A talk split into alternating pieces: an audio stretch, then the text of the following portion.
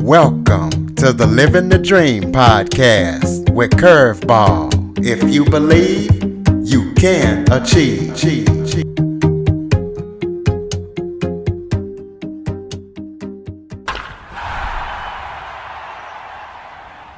Welcome to Living the Dream with Curveball, a podcast where I interview guests that teach, motivate, and, and inspire. Today, I am joined by a special guest. His name is Sean Anderson. He is an author, a speaker.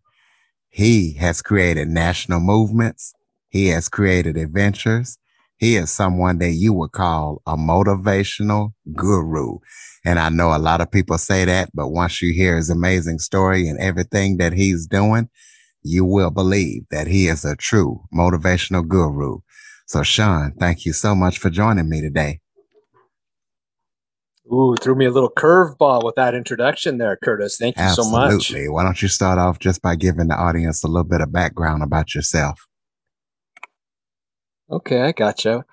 Well, you know, I really bill myself as uh, as a pretty ordinary guy, except for one thing. I I believe in living an extraordinary life, and when we have that kind of vision, when we have that kind of dream, and we put action behind living that dream every day, you know, we we create extraordinary moments for ourselves. And I've written seven books. I've visited 50 countries. I've walked across seven. I've pedaled a bike across the United States solo twice, ocean to ocean.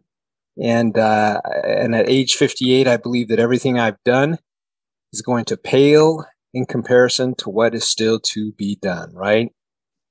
Right. So let's first get into your books. Tell us about your books, but because your books has made number one on Amazon several times.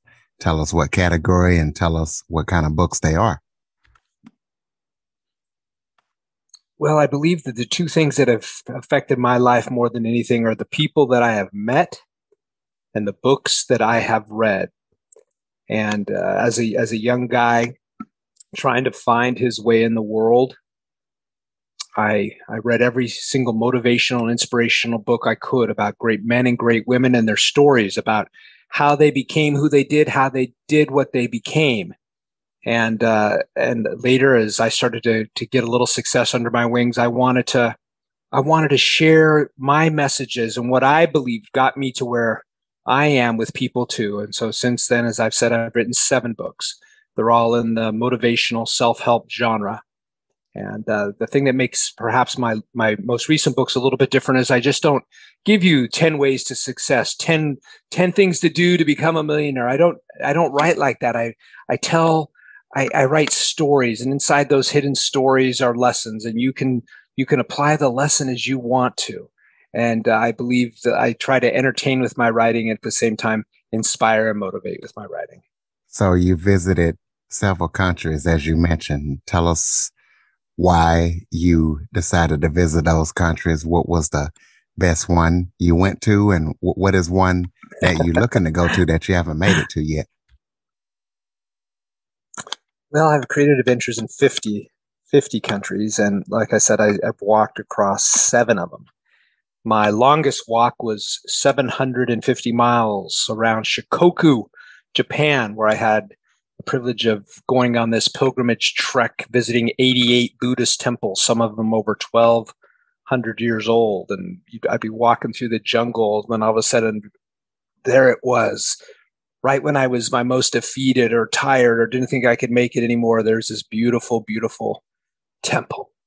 My fastest walk was across the country of Spain. I walked 550 miles in 27 days, which is just an average little almost over 20 miles a day, almost 21 miles a day. And, you know, I, I, I, it, it puts everything that I love in one thing. I love travel. I love meeting new people. I love seeing something every day that I've never seen. I love creating moments for myself. I love doing things that I didn't think I could do. I, I love all of those. And so that's why I do what I do. And I think, I think it, I've learned too that every time that I do something that I push myself a little bit more, a little bit harder, I become back a little more refined and a little bit more passionate and purposeful about my own life. And so every year I try to plan one of these great, what I call axe sharpening adventures, just like a lumberjack is not able to bust down on the piece of wood with a dull axe. The more that his axe is sharpened, the more that he is able to accomplish. I believe people are the same way. The more they sharpen their own axes, the sharper they will be as they walk through life. So let's, what kind of health or preparation do you have to plan and pace for when you're walking across seven countries? What kind of, I guess, atmosphere or, you know, the elements? Mm. Well, I'm always in training.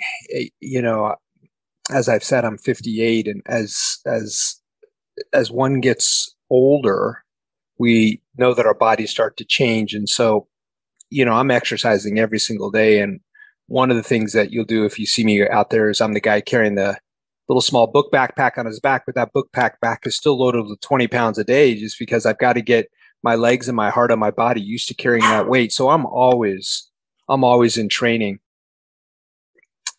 now as I walk across these these these countries, um, oh wow, it's sometimes you never know what's going to happen. I remember I was in the, my first walk going across Spain.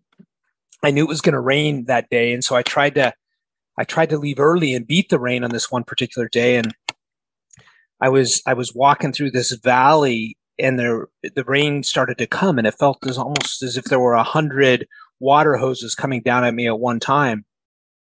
And again, remember, this was the very first time I'd walked, and I was walking on this dirt road, and the dirt road, when it mixed with the powerful rain water coming down, the, the road would turn to a really funky mud. And it, it, my, every time, every step that I took on this road, my foot would sink further and further down, and I'd pull that one up, and it'd be so heavy with the mud. And I remember that very first adventure that very first one, I'm wondering, why the heck am I doing this? Why am I out here in the middle of the rain? There were no trees to run and hide under.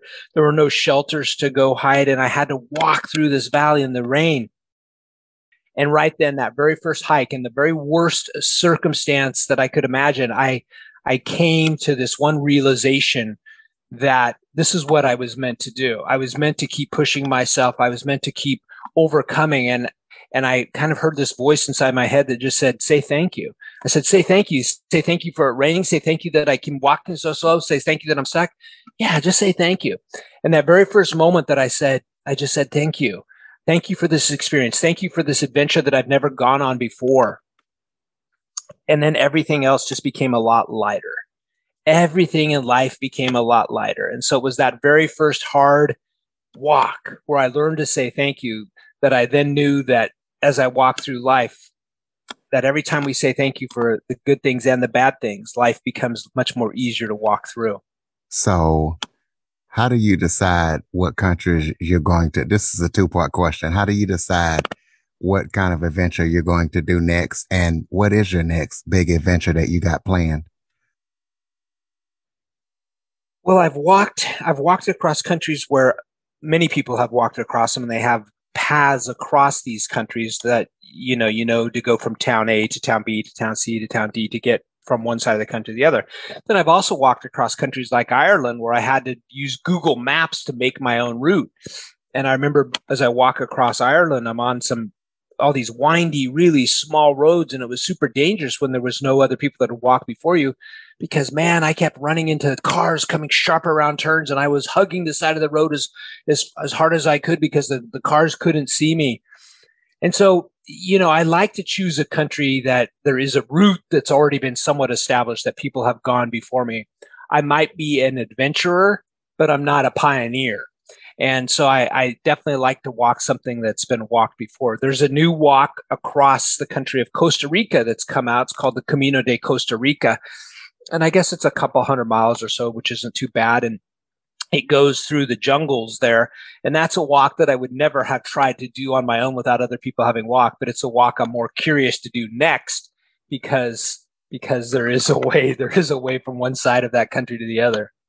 Let's talk about your national movement. You have created Extra Mile Day, and let's talk about that and any other national movements that you have planned. Well, it was uh, back in 2009, and I was pedaling a bike solo across the United States. Uh, it was a time that was really rough in America. A lot of people had been losing their their jobs, and uh, you know banks were closing, and it was really a desperate time. And a lot of people were beginning to lose hope. They started looking at their boss, saying, "You know, what are you going to do to make sure that I have a job and we have a company?" They looked to the government and were saying, "What are you going to do to make sure that there's a program to help me when we when I fall. And I, I felt that people started losing the general prom- premise that if you want to really change your life, you don't look to the your boss or the government or your spouse or your neighbor, but you look at the man or that woman in the mirror and you ask, "What are you doing to to to to make sure that that that things will be good in the future?" And so I, I I wanted to remind people that it's not about just doing the same thing, but you got to keep you got to do more if you want more. You have to add more value. You have to go the extra mile. So I created this this tour called the Extra Mile America Tour, where this non bicyclist was going to take his 48 year old body and he was going to pedal from one ocean to the other ocean, kind of like a kind of a Forrest Gump symbolic thing. But the power of the tour was that my staff had arranged events in 21 cities across the country with the mayors of those cities, where I had the privilege of interviewing over 200 people who had been identified as having gone the extra mile in life and either creating something amazing or in overcoming a super, super huge challenge. At the end of the tour, I gave away $10,000 of my own money to the stories most inspiring to me. But it was out on that tour that I decided I needed to do something to keep this whole momentum of going the extra mile going. So I came up with the idea of Extra Mile Day. November 1st, 2009 was the very first year of Extra Mile Day. It's where mayors would recognize those going the extra mile in volunteerism and service in their communities. And that first year, I was so happy that 23 mayors across the US were crazy enough to, to celebrate Extra Mile Day, 23. But sometimes, Curtis, when you, you apply yourself in a really dramatic way, the big things grow. Extra Mile Days continued each year since then. And from those 23 mayors back in 2009, last year, on November 1st, 2020, there were 512 mayors that declared Extra Mile Day. And that is a total of 50 states yeah, every single every single state, uh, some states tens and tens of cities, and the, the cool thing about Extra Mile Day is again, it's about mayors recognizing those that are going the extra mile in their city. So what we've done is we've created a vehicle where people are clapped for and recognized for cool things they're doing. Maybe they're the ones that donated the money for the 4th of July fireworks. Maybe they're the ones that have been making blankets for to, to sell at the PTA raffles for 20 years. Maybe they're the ones that constantly keep showing up for the rest of us. The ones that are overlooked so that we can have a good life, but the ones that are putting in the time, the effort and the money to make things happen those are the people we're well, recognizing. If, if cities want to join on, because if listeners are listening to this and they want to try to get their city involved.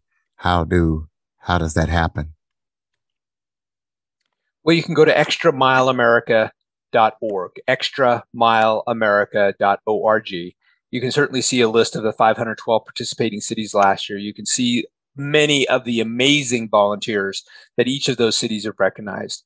And so you can eh, there's a you you go there, you can follow some links and you can click on and you, you, you can find a way to get your city in, to participate for sure. Extramileamerica.org. You've you've mm-hmm. reached mm-hmm. hundreds of thousands with your speaking. Talk about your speaking tour to the Philippines and talk about the experience of reaching so many people and impacting so many lives with your speaking. Yeah, I appreciate that question. Thank you, Curtis. I I remember it was just on my heart to take the extra mile message, just not in, into into the United States, but to start spreading it around the world. Because going the extra mile is a, something that can change all of our lives. It changes our relationships. It changes on what we can overcome. It changes our financial state. When we go the extra mile, cool things happen. So I decided that, you know, the very first country that I really wanted to start extending this message to was the Philippines. And I remember early on in the Philippines, they said, well, it ain't going to work. It ain't going to fly. No one's going to come and hear you speak.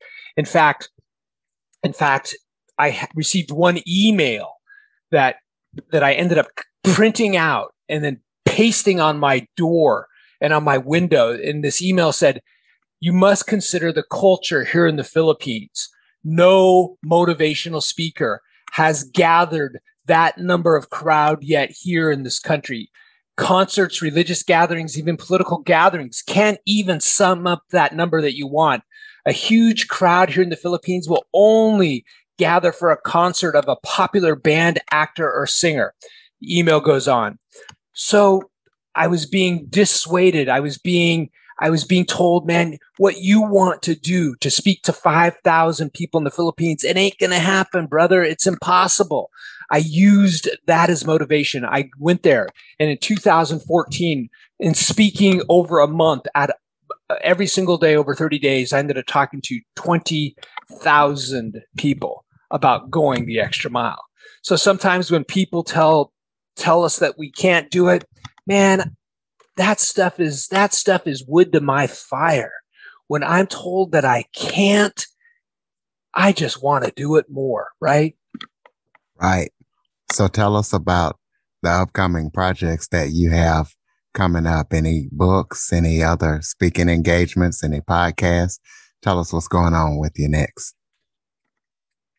Well, you know, I'm just I I'm just happy that the world's opening up again. I I want to get out there and I want to get out I want to get out there and travel. I, I want to experience the world again. And certainly, you know, I haven't been able to speak at an event for over a year because we just haven't had the event. So I just look forward to opportunities again to, to go out and connect with people like that.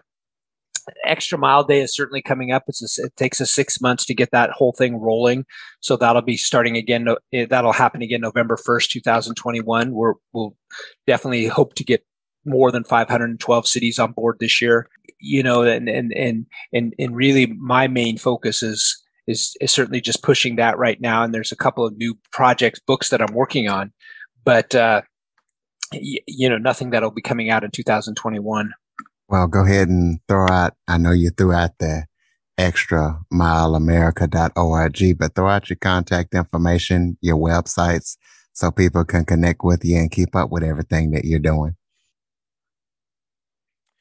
Uh, certainly. Thank you. Uh, again, seananderson.com. And every week uh, I put out a newsletter. It's called Extra Mile Thursdays. And in this newsletter, I just try to tell a motivational story of some kind that pushes or pulls you up the mountain that week if you feel that life has punched you hard and you're down on the ground and just a way to maybe get up again. This past Thursday was my 400th and 84th issue. So I promise to stay consistent. That's 484 Thursdays in a row. And it's free. And again, you can just sign up at seananderson.org. My mission in life is to empower 1 million people to lead a more positive, passionate, and purposeful existence. At this time in my life, I care more about the, the people who I might be able to encourage towards their own goal than I do of certainly ever, ever making a dollar. It's not my mission. My mission is just to try to leave footprints and we leave footprints by, by marking hearts. Oftentimes you'll find my ebooks given away for free online because again, I just want to spread messages that might inspire, inspire or empower people to, to, to, to lead the life that they want to lead. It has nothing to do with, with trying to benefit myself. I've been blessed and I've been lucky. I grew up being pretty much financially independent since the, I mean, on my own since the age of 16. I learned how to create, to create and to build and, and I had a couple of good successes. And so my mission in life is just to help other people maybe find their good successes too. Well, you're definitely on your way. Are you on any social media platforms? Uh, you know, social media is not my big thing. We do have uh, a fair number of followers on Twitter. I think we're we have over thirty thousand on Twitter. You'll you'll see me post there, you know, regularly, I suppose. But Twitter, uh, Sean, uh, what is my Twitter handle. Oh, to T-O Sean Anderson, to Sean Anderson, as if you're writing a letter to Sean Anderson um, on Twitter. All right. So y'all make sure y'all follow him, keep up with him and in, interact and engage, engage with him. Do you have any final thoughts before we close it out? Well, I do. I understand from your history, you're a man that's overcome much. You are a man that continues to not let eh, any anything that stopped you in life stop you in life and i'm wondering if we took this opportunity to to go the, the extra mile what's something that you might add to the go the extra mile topic Well, I would say keep pushing forward. Sometimes every day is not going to be good. Life is not meant to be all peaches and cream. But what I always do when I'm down, I always look for a pick me up. It, it could be something small. It could be a joke or maybe I get more downloads that day than I expected, or maybe a guest that I was trying to get will email me just, just some kind of pick me up or, or some kind of motivation that a person might give you throughout the day. So when you're down, always look for the smallest thing for a pick me up and, and don't, don't never underestimate because just small words of encouragement can go a long way in getting you back on track. You know, that's right. And I, I, I, th- I think too, I think one of the secrets that keep me going in life, Curtis, is that, you know, oftentimes people are always looking for a miracle to make their life better. You know, they, they wish for a miracle to change their financial state or their health or the, you know, a miracle to help them find the right person in life. And I think one of the secrets in life is that moment that we stop you know, looking for miracles and we choose to become a miracle, that we choose to become a miracle for other people. When we know that people are in need of, of kindness, of a positive gesture, of a positive action, when we start becoming miracles for other people, I think that we discover that we can create miracles for ourselves too. And as we leave this interview today, that I think is my number one thing that I would like to share with people is to quit looking for miracles and go be a Absolutely. Miracle. Look to be a, a blessing to someone. Well, Sean, I want to thank you for joining me today. And I want to tell listeners, be sure to keep up with Sean, check out his books. Make sure after listening to this episode, follow, rate, review, tell a friend. And if you're an Android user, go to the Google Play Store, type in Living the Dream with Curveball and download the app. Sean, thank you so much for joining me today. Thank you, Mr. Curveball. Create a great day and continue to do great things.